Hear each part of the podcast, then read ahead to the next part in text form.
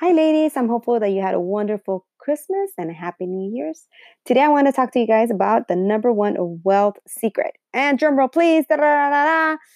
The number one wealth secret is you need to have accurate record keeping. Yes, that is correct. Many of us, um, when we start a business, we just focus on the business, focus on making money, but guess what? We don't even know if we're actually making money because we're not. Nobody is doing our accounting. You're probably you have you haven't um, done it for a while. It's the New Year's, and you're gonna have to have it ready. You have to have it done um, for your accountant because tax season is around the corner, and you have to have accurate um, accounting.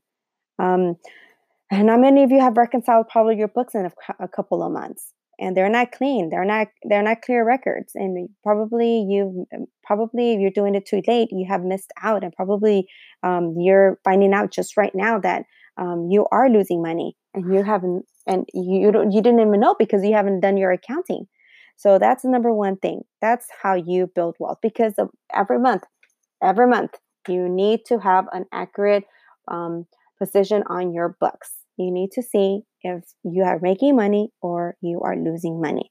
It's like me. I do. I and like. I know it's painful. I know nobody wants to do it. Like me.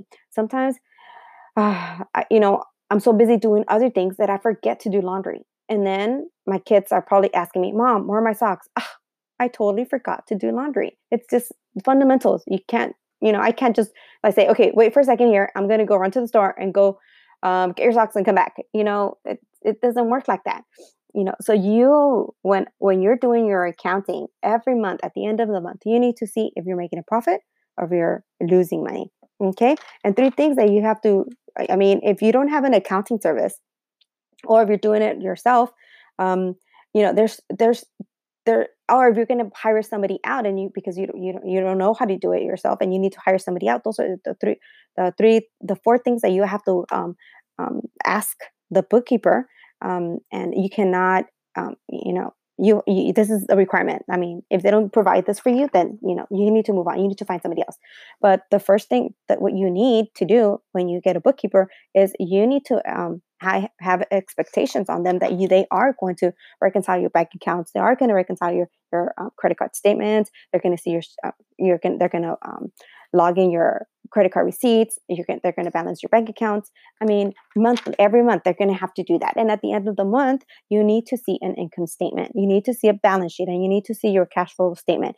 Um, some businesses you don't need to see it um, every month because depending on your business but you need you must check them out um, every quarter. Every three months that you must be an, an assess on that. So and if you if and if you don't do that and and you know you keep on doing your business you know when are you going to know that you're make, creating wealth? Or or you're not and your money is disciplined and whatever money comes in is just completely leaving uh, leaving your bank account just as is. So number one thing is that you need to you must not you need to you must have clear records.